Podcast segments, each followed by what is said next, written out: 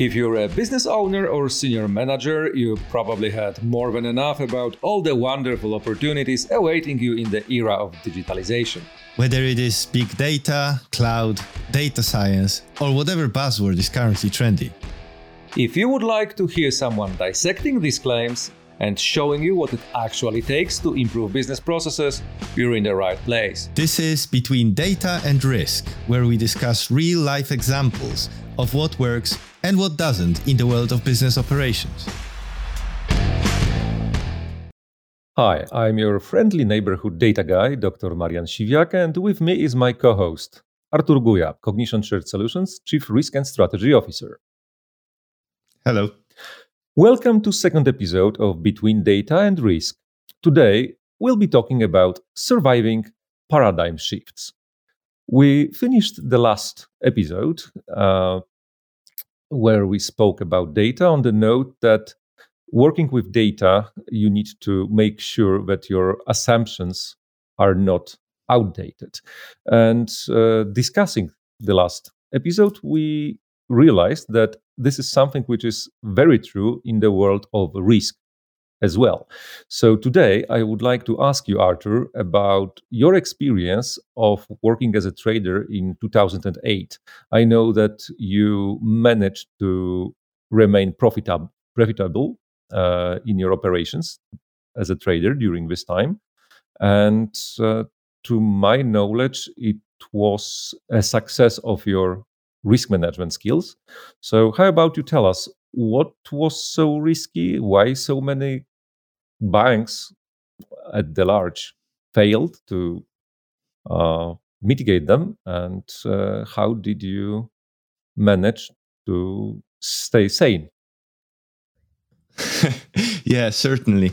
Uh, although uh, I, I don't think we should go very deep into the technicalities of the 2008 crisis. If uh, anyone wants to uh, have a, a, good look at the, the gen- general impact. They should uh, definitely watch the film uh, The Big Short. Uh, it's it's it's a great uh, depiction of of what happened and and and the, some of the reasons.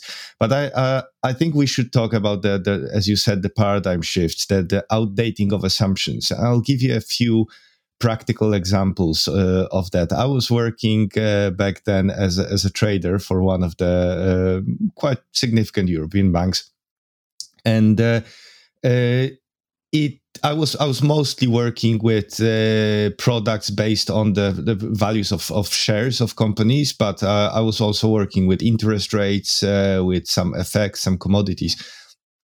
So so quite a, a, wide wide portfolio, and I was handed shortly just shortly before 2008 i was handed uh, um, the the kind of responsibility for managing uh, quite a big book uh, of of trades was uh, roughly four and a half billion dollars worth of uh, of, of, trades, of which uh, about three quarters, uh, well, roughly, it was three point two billion, was in one trade. Which uh, depended on the value of the the world indices, so Euro Stoxx, S and P 500, and Nikkei. So there's three big share indices plus long-term interest rates, and we're we're talking long-term, long-term as in 30 years. Uh, and I, I, started looking at, at, at this shortly before 2008, and there, there, there were quite a lot of assumptions going into pricing of that. Uh, there was quite a, a, complicated model I set with the with our quants, so the, the mathematicians who actually devised the model uh, tried to learn a, a lot about it. And uh, as 2008 started to unravel, I remember sitting down with one manager once, and uh, he said, "Why are you re- reviewing the, the, the the the calibration of the model every day? You know, we used to do it every month, maybe once every two months. Why why are you doing this every week, and every day now?"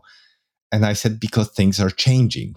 You know, and it, it, you know he he he was a very intelligent guy, so he quickly grasped what was what was going on. But uh, it was it it was that to that extent. One one very kind of palpable example: people who were trading interest rates at that time uh, could tell you that historically the volatility of long-term interest rates, so the measure of variability of long-term interest rates, uh, was uh, roughly at the level of 11, 12% per annum uh, at that time it started going up and it reached levels of around 38 40% uh, so you know if you if you look at the graph it goes flat and then suddenly spikes.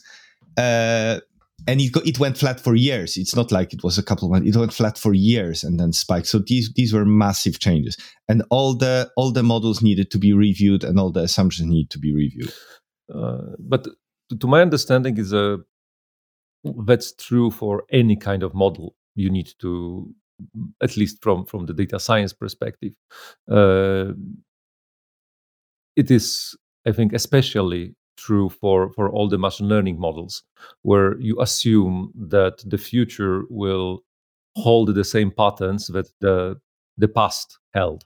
So uh, how does it translate to to risk like you know and quantifiable risk of, of losing money and avoiding losing money by blindly following the belief that the patterns are the same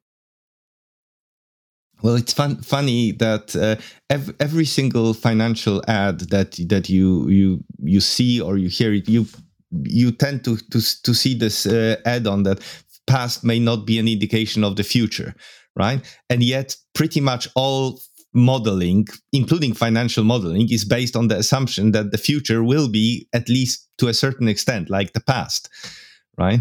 So uh, it is it there there there are there are several things you can you can do and th- several things uh, you should keep in mind to do it to do it correctly or at least to to minimize the risk one is that you should uh, you should only hold the assumptions that you think are reasonably good and let go of the ones that uh, you know are, are are a bit shaky. This this this this may kind of be a, a very very short way to put to put something very complex uh, you know, you, you, you, can assume.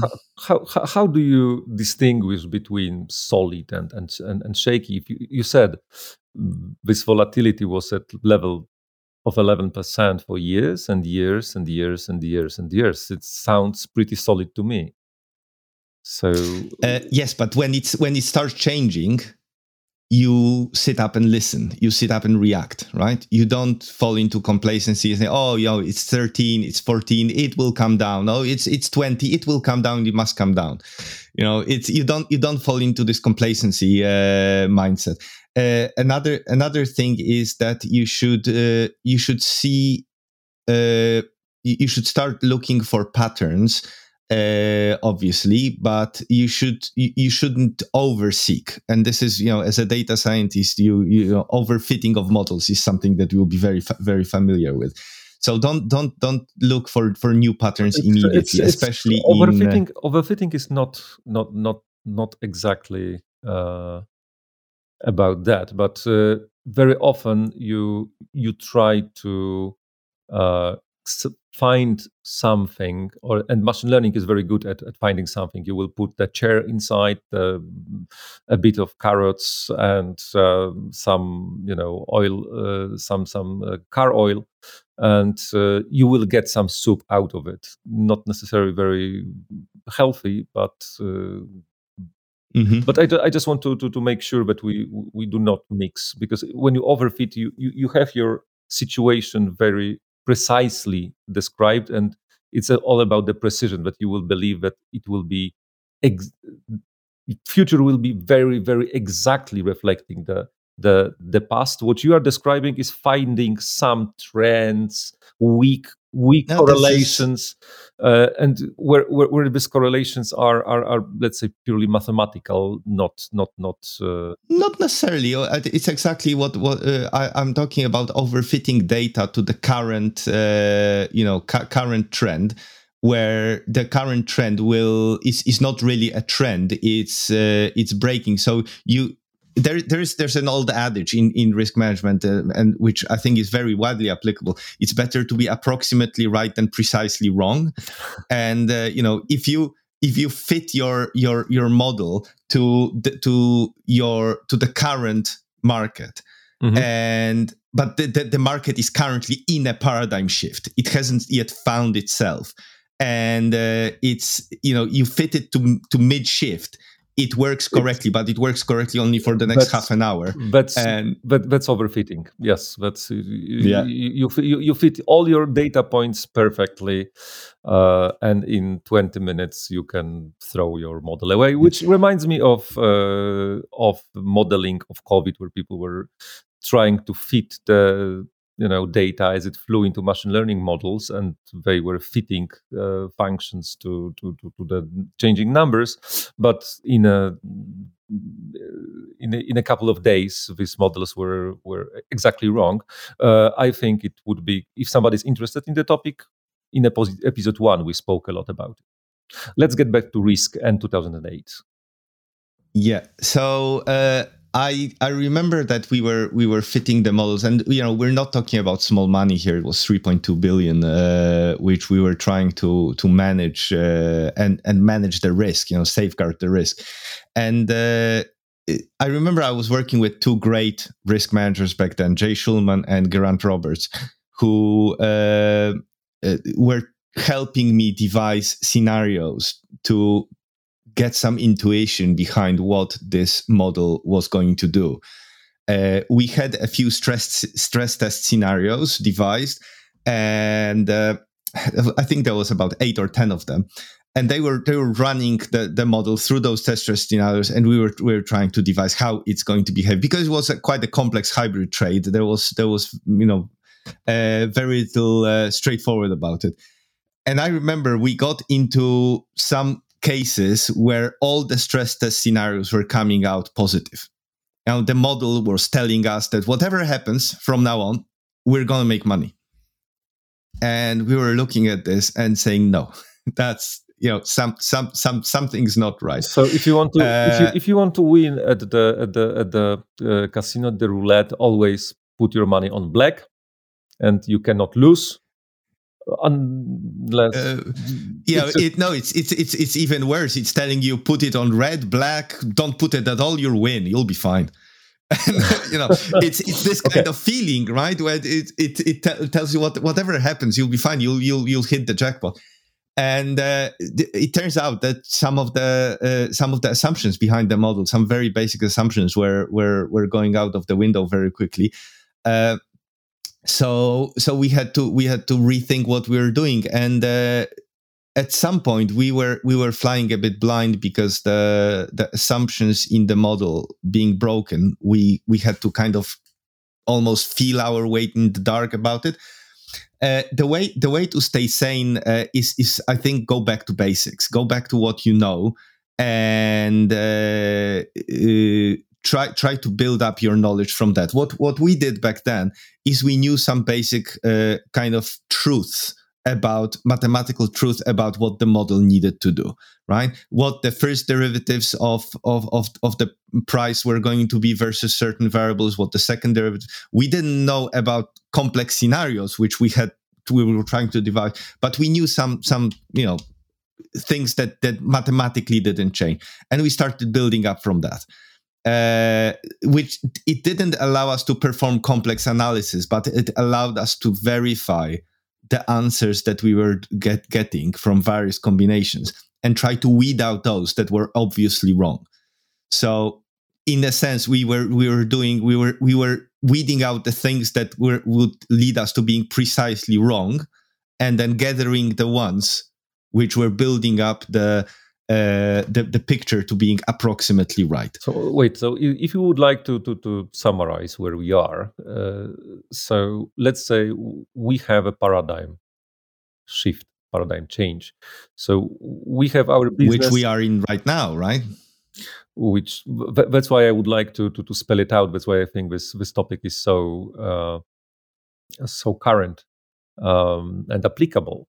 So we have our businesses running along some paths and we see that the things are changing. The sales uh, predictions are no longer um, valid. Our um, the prognostics that we use is, is, starting to fail. What do we do besides running you know around like headless chickens and screening screaming we go back to basics right and uh, this is this is something that for, for for some reason i see people very reluctant to do but uh, ask yourself what what is it that for for certain doesn't change, right? Uh, what doesn't change is uh, you know what what you're what you're doing. Uh, what you actually see your your people doing. You should have your processes, your your business mapped out to such an extent that you should see the the actions. The decisions might change, but the actions that uh, stem from those decisions should remain roughly constant. If not, you need to review them, obviously, and then uh, start start reviewing your assumptions one by one. W- why are you doing this? Is it still applicable? You know, if it's if if if the purpose of your of your business of your process has has uh, is no longer applicable, you need to review it. Go go back to those basics and uh, and ask yourself the right questions. This is the, this is I think the uh, you know that a very very solid piece of advice that is also very widely applicable and for some reason not not very widely taken. Oh, common sense is not that common because what you what you are saying is like formalizing a common sense. I think it's pretty pretty close. Yeah, and and also avoid uh, avoid any rush. You know, spur of the moment uh, un- unplanned, un, you know, not through, not thought through decisions. Uh, another example I can I can give you of uh, kind of an interesting markets uh, event is 2010. So let's let's uh, um, you know fast forward two years. Uh, 2010 there was something that's not as widely known as the 2008 uh, uh, financial um, uh, financial crisis. It, it, was called the flash crash. It lasted only about 38 minutes, and uh, it's but it's a, it's a very interesting event uh, nonetheless. Uh, it happened exactly on 6th uh, of May 2010 and uh, at 2:45 uh, European sorry e- EDT, which is the Eastern Time Zone in US, the index that um, kind of averages the, the, the prices of 500 biggest US companies, the S&P 500, it crashed. Uh, it had one of the largest crashes ever, right? Uh, Why? The, the, as, as, I say, it. Why? this is a very good question. It's a very good question. Uh, there are many theories, huh. but uh, we'll get back to that. Let Let's describe the the, the, the event first. So uh, the uh, the index was at you know hovering at a value of about 10,000 points at the, at the time and uh, it crashed uh, in, the, in those 30 something minutes it crashed about a thousand points down and then recovered uh, you know so obviously a lot of money changed hands uh, and uh, a lot of winners and losers. It was actually an uh, an unprecedented, almost, uh, or, or so people thought, uh, event uh, where the, the, the exchange actually broke some trades. It cancelled some trades using uh, various algorithms because those those trades were completely outside of any, any any paradigm that was was previously you know thought possible in in, in the market. So uh, you ask why? There are many, many theories. Uh, there were many reports coming out because obviously it was important for for market the smooth running of market to find out why why this happens. Uh, and the biggest uh, the biggest culprit that was was blamed uh, was high frequency traders. So traders who run programs that automatically put in even hundreds, thousands of orders every second to exchanges. Uh, there was a, a, a book written uh, by uh, uh, Michael Lewis, uh, Flash Boys, precisely about this event and and about high frequency trading. Uh, you know, and they, they, they were blamed because they were uh they, they they were putting so many orders in the market, canceling those orders, doing various things that were not fully understood by by by many people and uh, you know they were playing for exacerbating what what was a, what could be a very small move into a into a crash. There was also a uh, um, you know but one one one it, person was does actually it, does it does it does it really make sense because to my understanding, high frequency trading didn't end, and we didn't observe these sudden jumps. And to my understanding, if it's algorithmic trade, uh, trading, you have algorithms which are competing against each other. If they had an ability to generate such results, they would more often. Looking how many trades there are per second from different high frequency traders, the let's say probability space is quite thoroughly tested every I don't know oh, five minutes so. or so. No, no, by by the algorithms, I I, I don't hope so. I'm afraid so. Uh, like uh, you'd, you'd hope so. uh, I I think there's I think I think you you you believe that the algorithms are doing what they're supposed to be doing, right?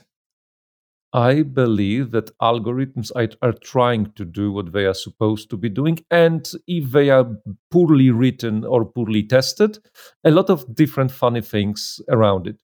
So I believe that they try to do break the system six ways till Sunday uh, every single minute. So if the system would be susceptible to high frequency trading errors, we would observe it more than once a decade.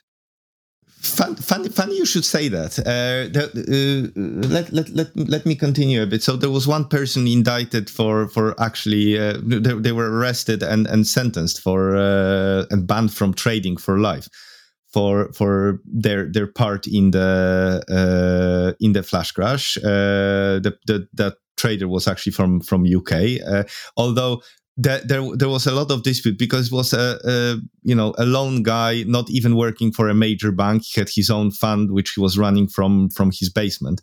Uh, so so there was a lot of dispute whether you know he was just a scapegoat or or or, or uh, whether he really had his uh, his fingers in it but then there was another report uh, I, I, it, it basically stated that flash crashes actually do occur they occur very frequently. It's just not to that extent. You that uh, free, high frequency trading has actually caused much more volatility and these intermittent spikes in in hmm. many markets. Uh, the, the, there were obviously uh, some uh, counterbalances put in place immediately after the flash crash. So there were circuit break breakers introduced. Uh, so uh, why why do we talk about this in terms of paradigm shifts? Uh, there was a certain assumption about how the market operates up to the flash crash, and then the markets had to react after the fact. Uh, so exchanges put in circuit breakers that were supposed to, if not prevent, then at least mitigate uh, uh, flash crashes. Uh, they basically worked in such a way that if the price deviated from a certain reference price uh, too fast, they would put a, a stop, uh, like a five minute stop on the on the trading to let the market take a breather and then regain sanity. Uh, there was additional control. There were additional controls put around high frequency trading.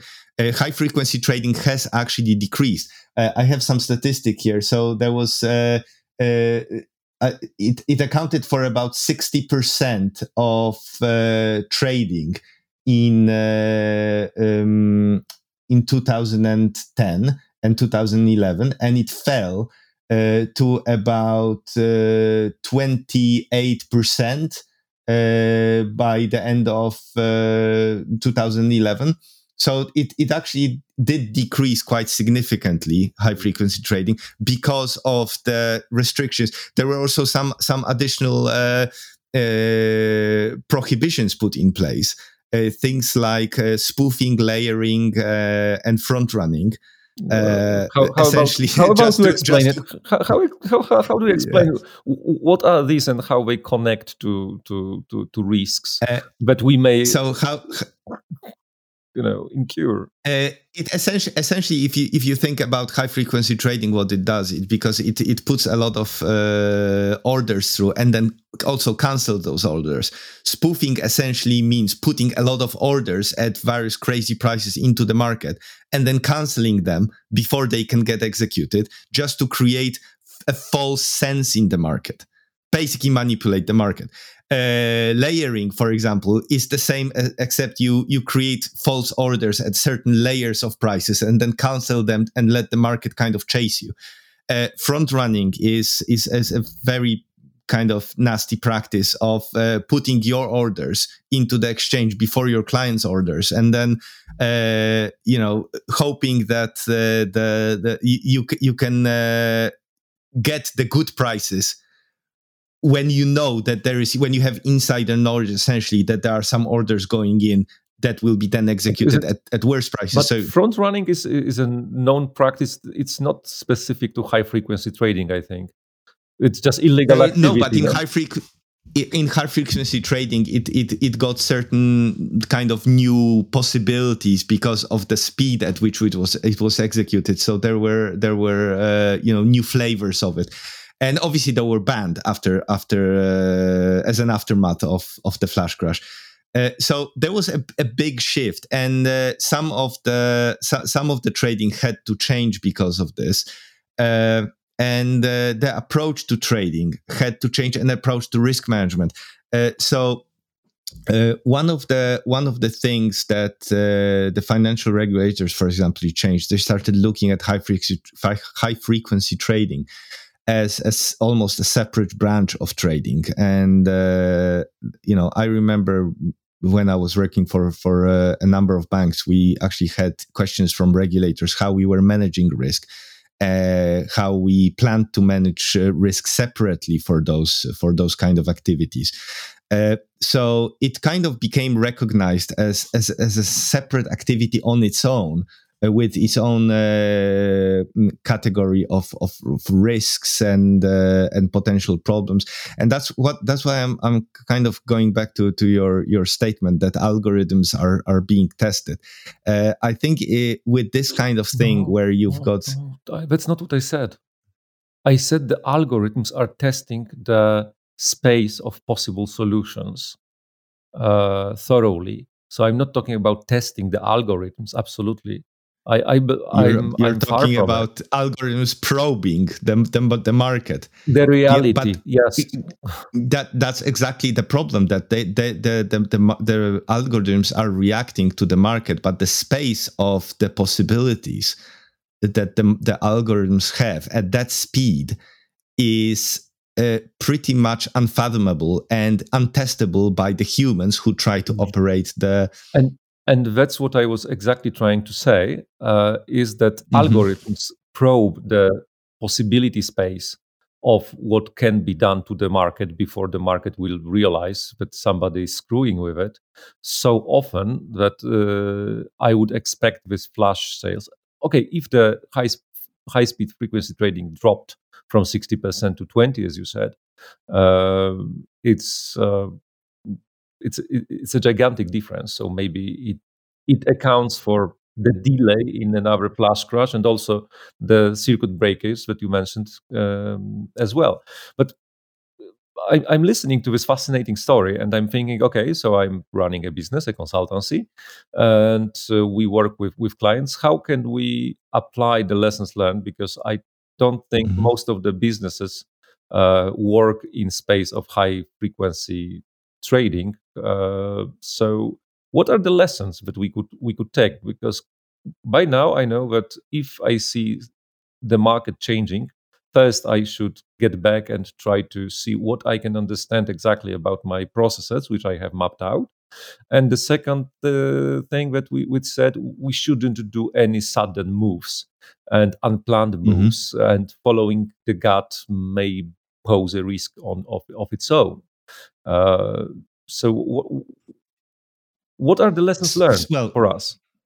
Very good. Let's let's fast forward another nine years to 30th of May 2019.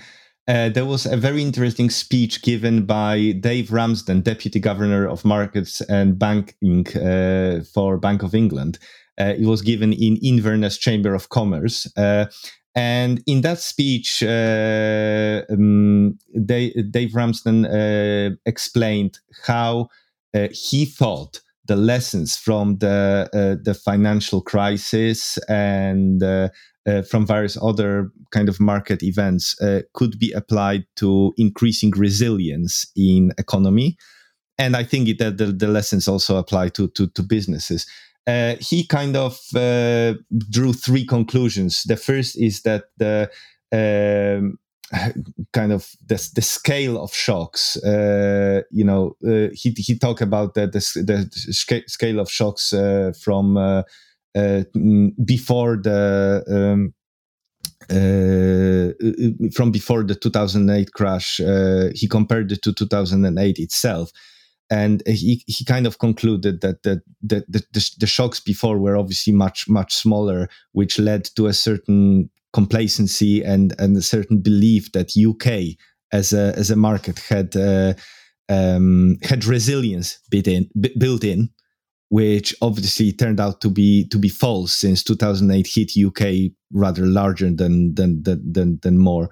Uh, most countries because of the uh, mm, concentration of financial markets.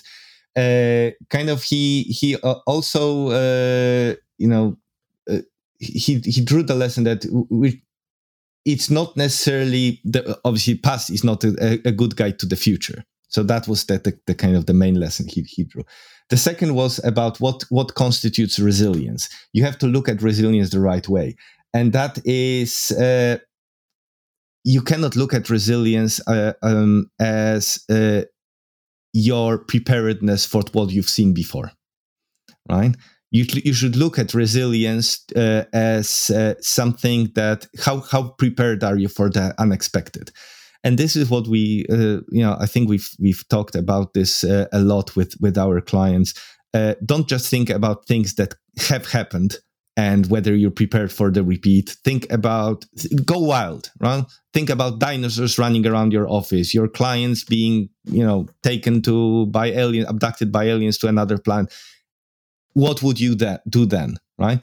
And obviously, some of these might, might sound absurd, but then you scale back, and it's much easier to scale back and think about some reasonable I, scenarios. I, I, remember, I remember the the the, the, the example with, with with aliens, uh, but it the the idea was that this crazy scenario allowed uh, people to think, okay, what if we will start suddenly and un- unexpectedly lose clients?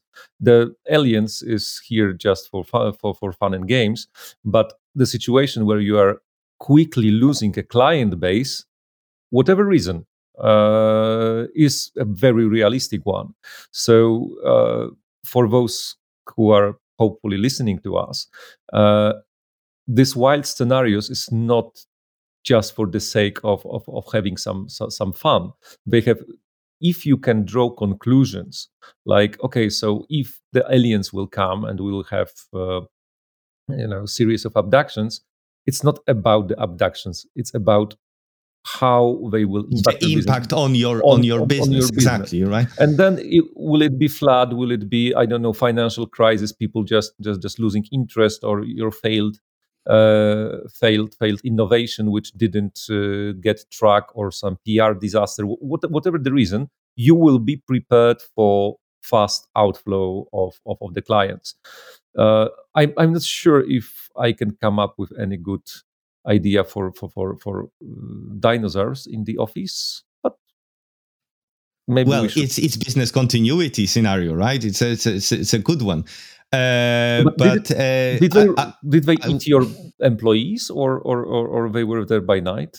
Did they eat the food from your fridge and run away? they they they had they had specific taste for your for your hard disk. So you know make backups uh, but uh, i would i would expand uh, slightly on on the conclusion from that speech. Uh, something that again uh, we we always advise our clients don't think only about first order effects. True resilience comes from thinking about second and third order effects. Uh, it's it's fairly easy to come up with a scenario where which says you know what if aliens abduct your clients because that's easy translatable from a joke scenario into a real scenario of you start losing clients for whatever reason. Think about what happens if uh, the you've got you, you you've got suppliers right? And suddenly aliens abduct uh, their uh, their, their, their employees, for example, right? Uh, think about what what what will happen if your suppliers are not able to to provide you services. Think about what what happens if your clients lose their clients. If you're if you're a business to business provider, right? You may not lose your clients directly, but your clients may suddenly, you know, have problems with their uh, their cash flow. Their cl- what if your clients have problems with their cybersecurity? Third party risk management is a big field, and uh, it's largely unexplored, I think, or underexplored. Uh, you know, think think about second, third order impacts, and you you can get into some very interesting conclusions.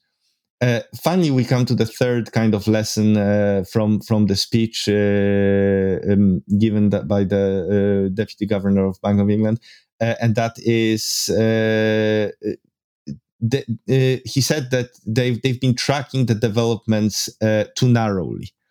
They looked at a certain set of metrics, which was telling them you know what they what they thought they needed to to to to see about the development of the economy uh, that and and then they learned that th- that wasn't enough so think broadly about how you observe your uh, the, the performance and the, the reliability, the resilience of your company.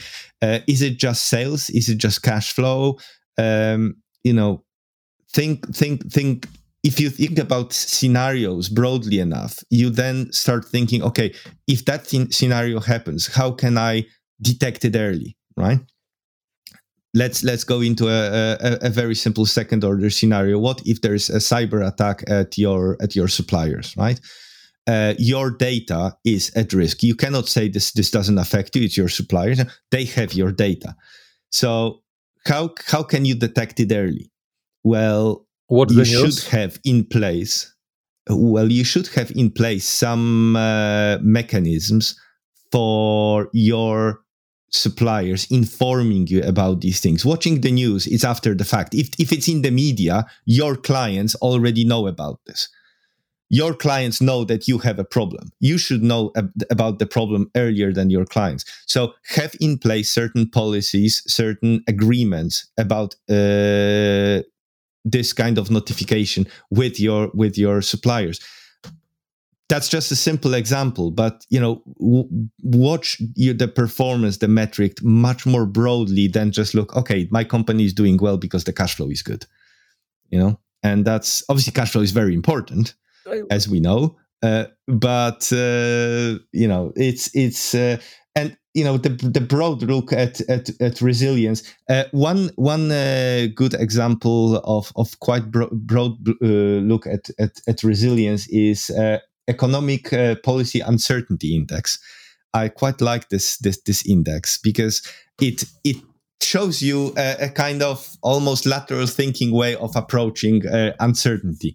Uh, it's an index that's uh, compiled uh, for, for many countries and also a global. You can look at it uh, in the website policyuncertainty.com. And uh, how, how, how do you think you measure policy uncertainty? How often I know changes? It says, how often changes? Uh, it actually goes beyond that. They look at newspapers and how often articles with the three words policy uncertainty, and uh, uh, economy, those three words, how often they appear together in an article, right? And they look across the the, the, the national press for for the countries.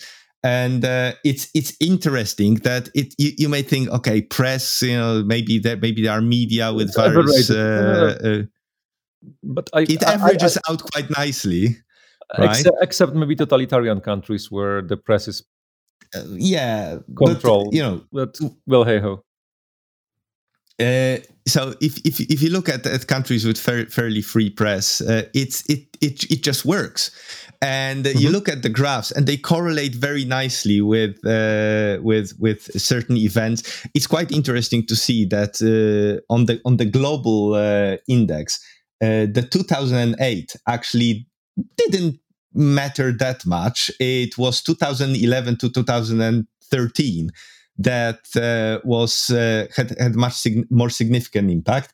Uh, so the in the index, which is uh, hundred based, it went to about 220 uh, points in uh, in 2012 2013 currently it's about 300 points we are living in a paradigm shift and uh, we are living in uncertain times. And this this kind of i know no one no one who listens to this or no, no one who is even half conscious needs to be told that we are living in uncertain times.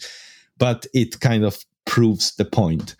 Uh, okay, so, so let's try to get back maybe to to to, to some lessons learned but we can we can adjust because like it's uh, look look at your emails that uh, circulate around the company. I don't mean you know obviously start spy on on your uh, on, on on on your employees but just have a look at the reports that come to you as a senior manager and pick certain combinations of words. Pick them a priori. So you you don't kind of start looking for for but pick certain combinations of words and look for them in the in the reports. It's a fairly easy exercise right? You can even write uh you know ask ask your it people to write a quick script that will scan the the, the reports for certain combinations of words and see how they correlate to certain events in your company right?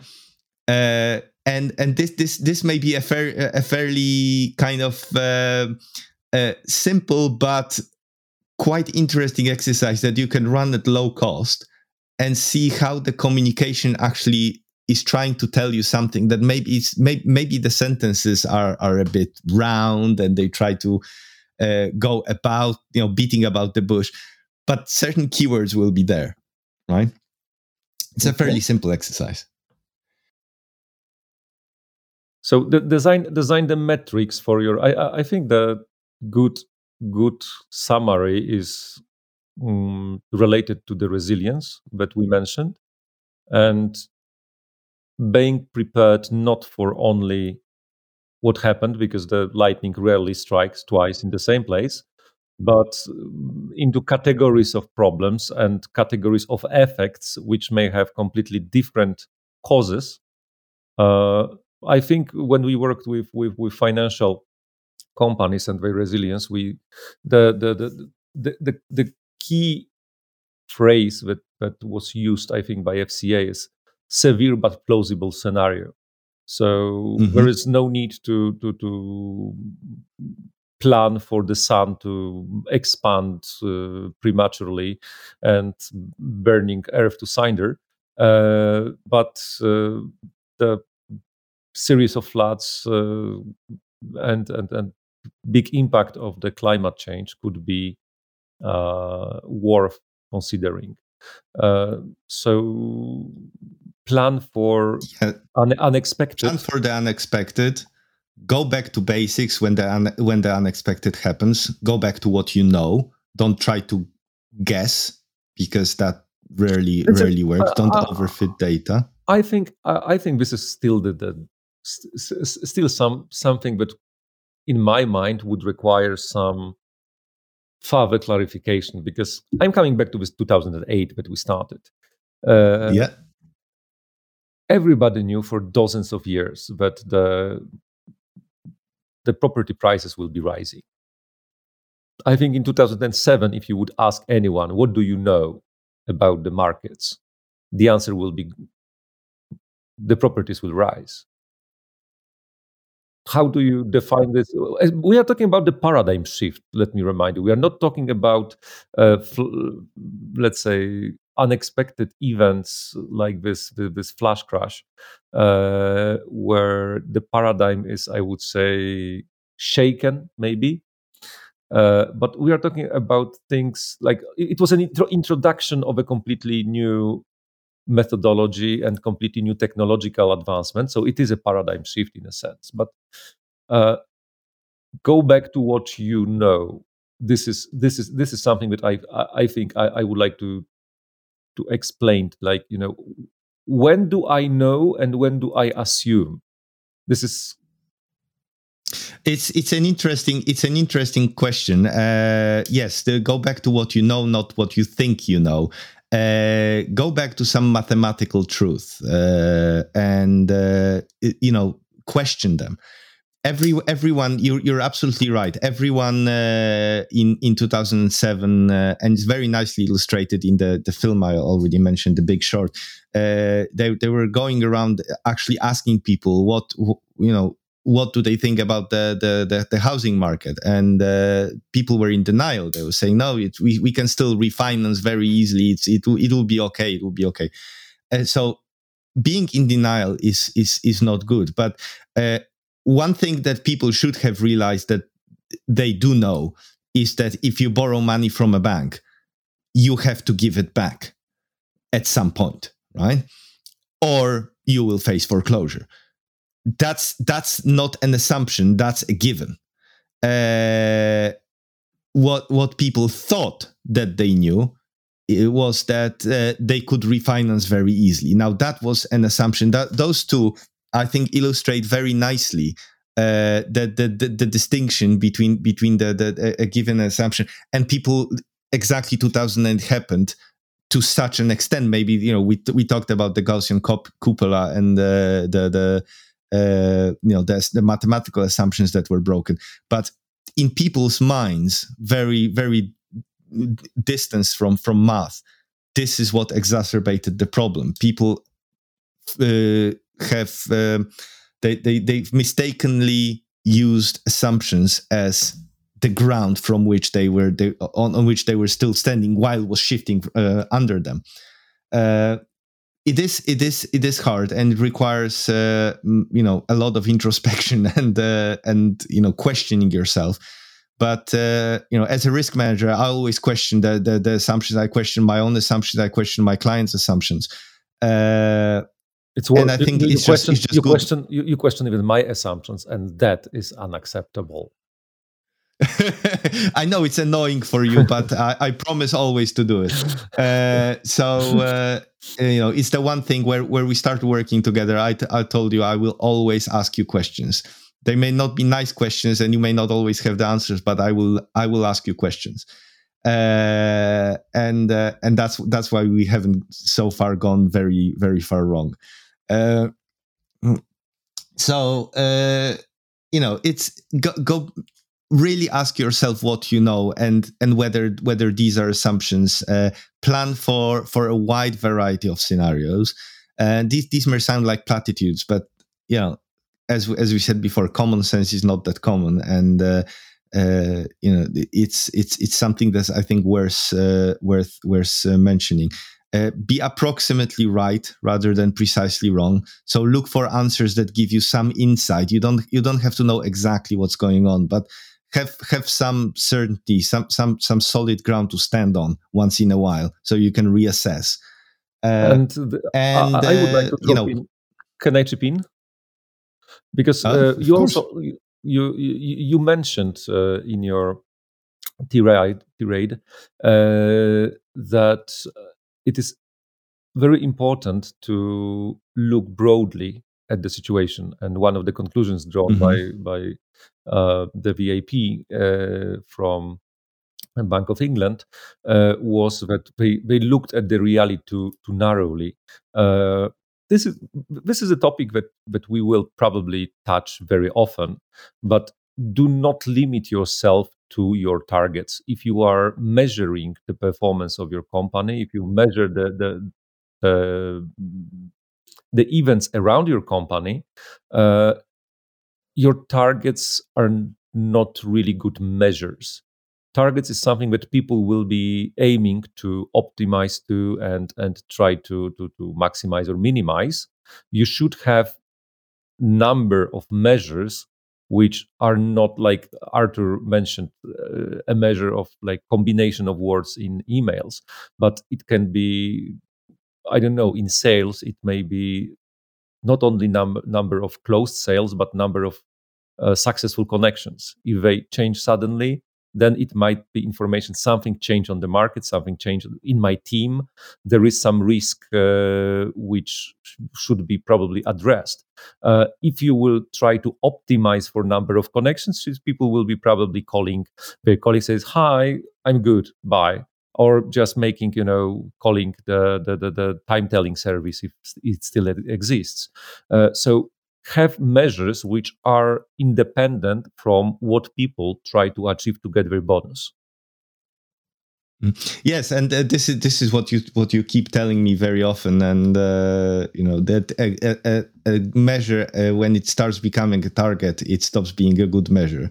Uh, I, I, I think I finally start understanding this, you know, this this adage uh, after you've repeated it so so many times. But it it, it is a good one. Uh, so yeah, the, there you have it. We've got we've got some interesting lessons uh, based on the 2008 uh, financial market uh, crash and the 2010 flash crash and uh, you know some lessons uh, brought to us in a 2019 speech by uh, Dave Ramsden, Deputy Governor for uh, Markets and Banking from Bank of England. Uh, I think all of these put together can be very nicely uh, just drawn out into into this this common sense approach of uh, resilience, being prepared, and living through uh, uh, um, any paradigm shift. And I think that, the, the final lesson is that you need to apply those before the paradigm shift and not during. This is why you press the clutch before you shift gears and not during because you have you have to prepare for the shift. You cannot just hope that you will be able to react correctly during the shift. This is, uh, I think, this is crucial. I think this is all that all that we have time for. Uh, Thank you very much, Artur Hopefully, for... it was of use to someone. Thank you for listening. If you want to find out more about paradigm shifts, head to the Paradigm Shift podcast hosted by Ashish Kundra and Zain Salim. You will find there some candid conversations with people building in the future about the breakthrough moments and hard earned insights that shaped people, products, and technologies. And for some very educational risk management disaster stories, listen to Dr. Andrew Stotz in his podcast My Worst Investment Ever where he interviews uh, investors and financial titans from around the world who share their heartbreaking tales of investment misfortune. As usual, the links to both of these sources will be in the notes to this episode. Also, don't miss the next one, where we'll be talking to Yuchen Chan, the founder of Redpoint Holdings, entrepreneur and investor, about his experiences in nurturing startups. Subscribe on your favorite podcast platform or visit bdr.show to find out more about future episodes and guests. You can also check out cognition.llc for more information on Cognition shared solutions, our services, and other events hosted by us. For now, it's thank you from myself, your friendly neighborhood data guy, Dr. Marian Siwiak, and my co host, Artur Guja. Thank you.